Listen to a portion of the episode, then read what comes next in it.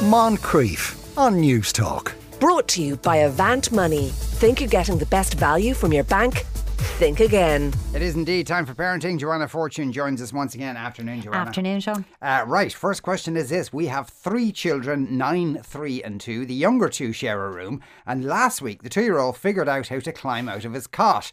Major developmental stage there. Uh, not only is the excitement of this preventing him from going to sleep, but he's also jumping on his sister, and she's subsequently having a meltdown. And the more she reacts, the more it happens.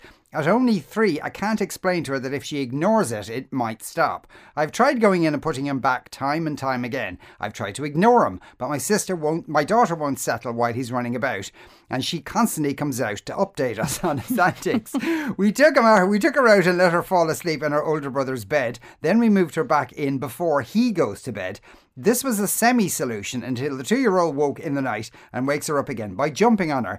We tried taking the side off the cot so he's able to get in and out of the bed himself, hoping the novelty would wear off. Some nights he has eventually fallen asleep at about 10 pm and is awake again at 4:30.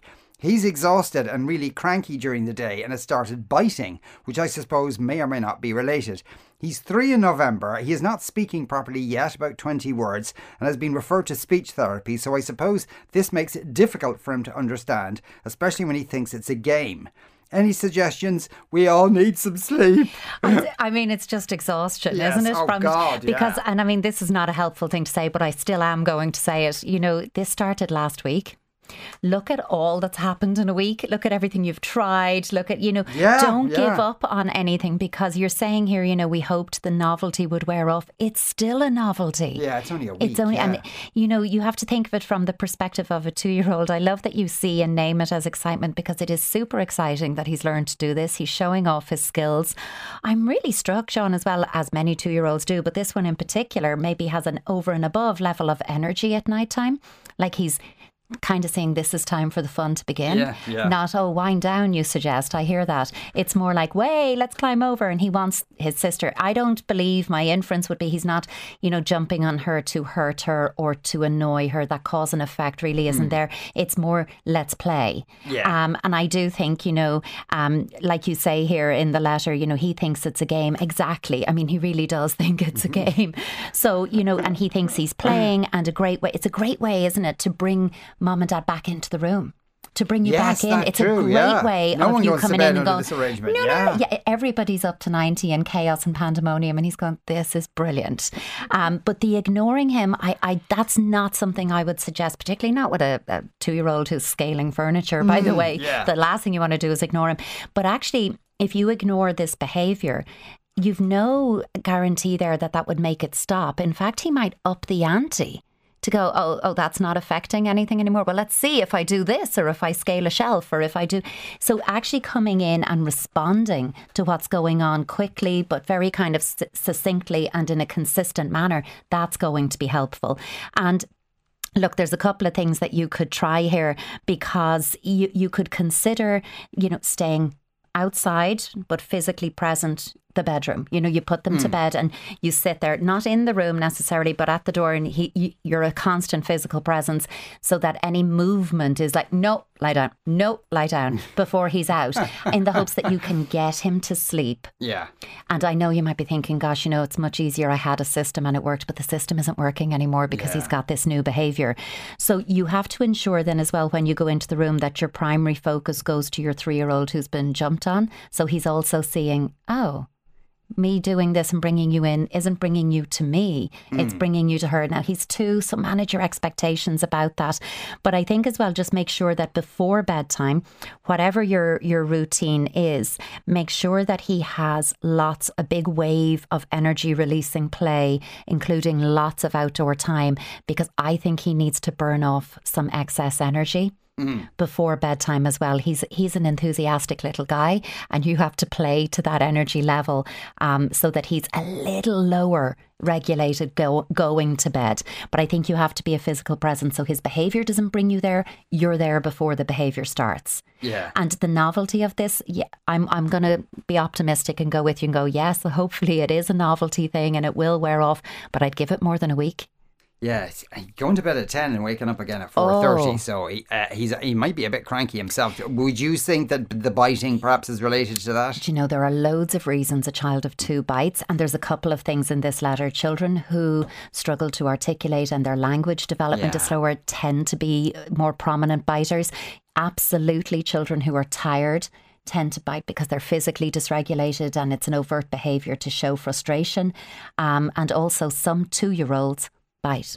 Yeah, yeah. It's just yeah. So, I mean, it could be the sleep disruption, but again, Sean, that's a week old.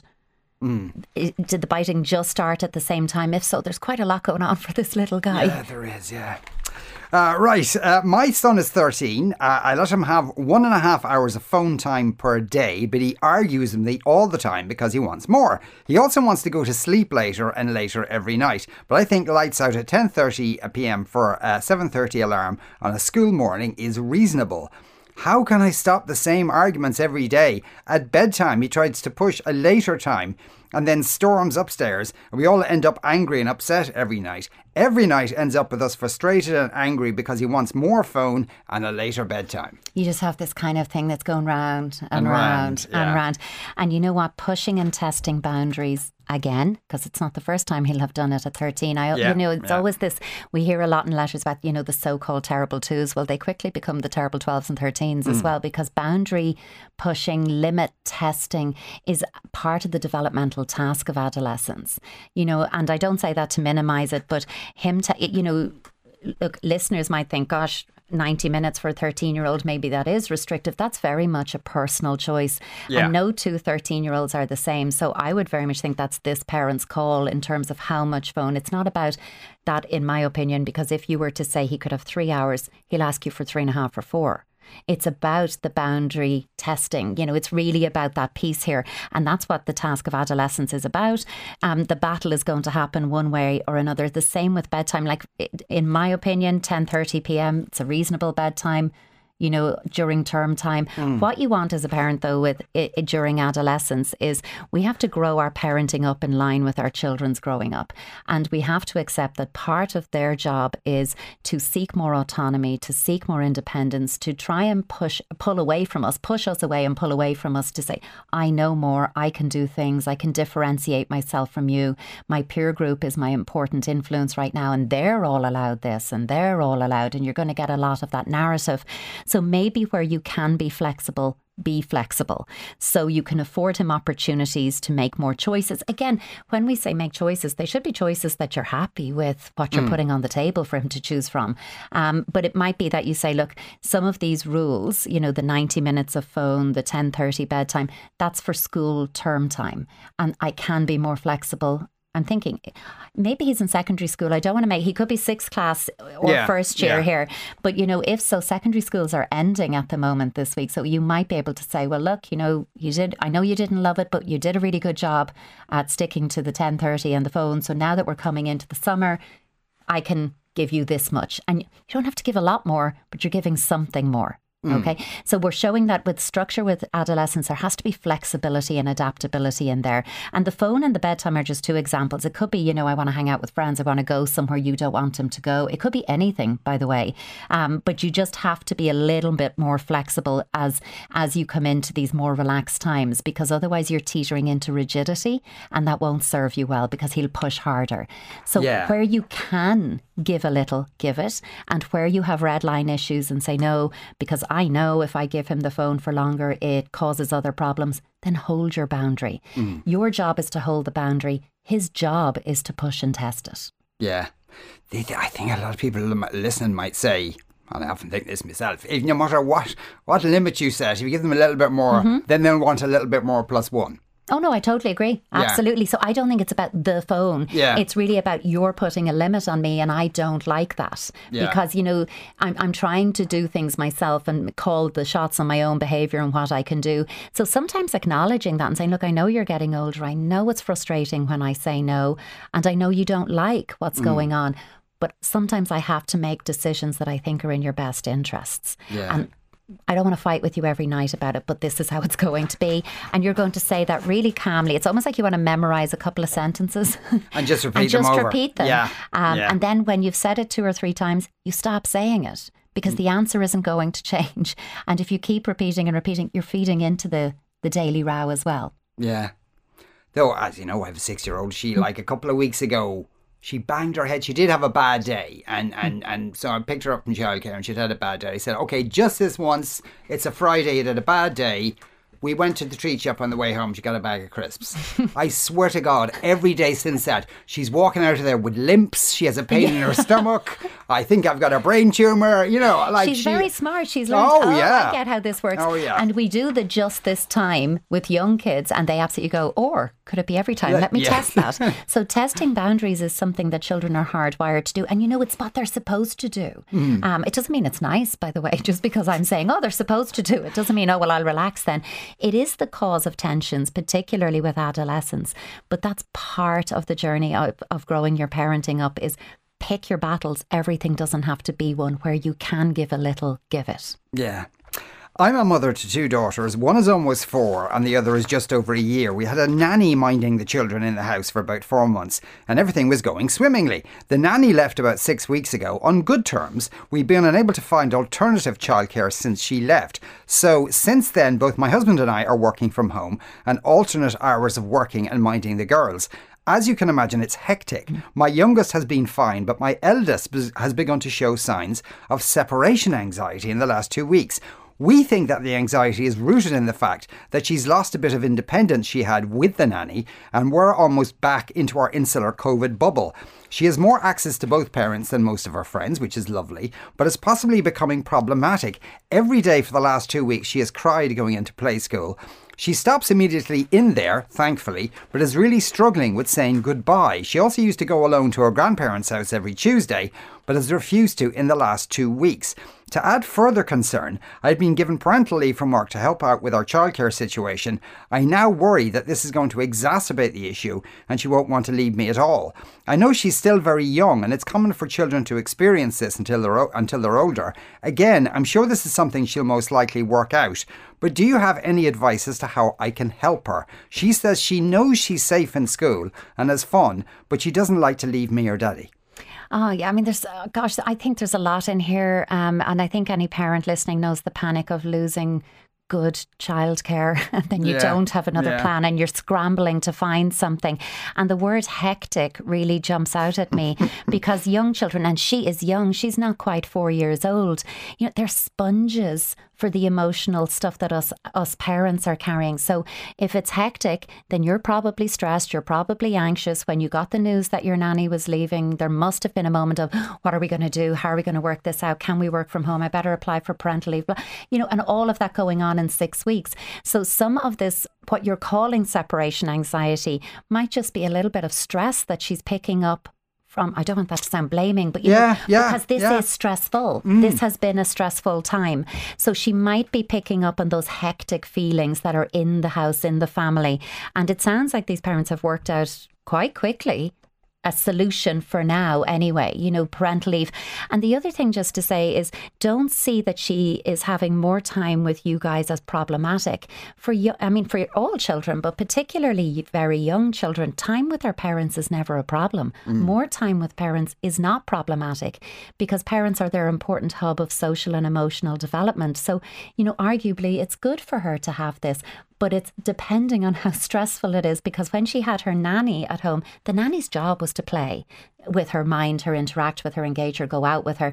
You're doing a job while also doing that job. Yeah, So it is yeah. different. And she might just miss what was a familiar routine that she'd had with her nanny over those few months. I would have thought so. Maybe she kind of also gets a sense this is a temporary thing anyway, and she doesn't know what's going to happen next. And it's the unpredictability, exactly that. So I think that's it. And now that you have the parental leave day coming up, you know, name it as play day. Name it as this is our play day. We've got a play day now because this is all I'm going to do. And we're going to do fun activity. It doesn't mean you have to go out now and doing loads of mad things, but you know, just, you know, having fun together. And I think during that practice mini independence and mini separations with her at home. And that could be can you go upstairs or can you go to this room to get that? And I'll go here. I have to pop to this room. You stay there just for a few minutes each time. And you're just doing these mini separations. Um, and I think that's no harm. Or we're going to go for a walk while one parent is at home and the other parent swaps so that she's getting used to it. And separation anxiety, you're absolutely right, is so, or separation stress, even if it's not full blown anxiety, it's not unusual in this age group at mm. all. It's mostly transient. It's, it's one of the more typical, if I could use that word, anxieties that young children have. That's not to say it's not difficult when it's going on, but it is quite typical, especially around her age. So, a couple of things to structure that. You know, use a transitional object that might be a little keyring that has a photo of you and her in it in her pocket for during the day. Have a nice little handshake, a simple one, you know, a high five, a fist bump, and wiggling your fingers at each other that you do at the point of separation, which is saying goodbye, and immediately at the point of reunification when you come back.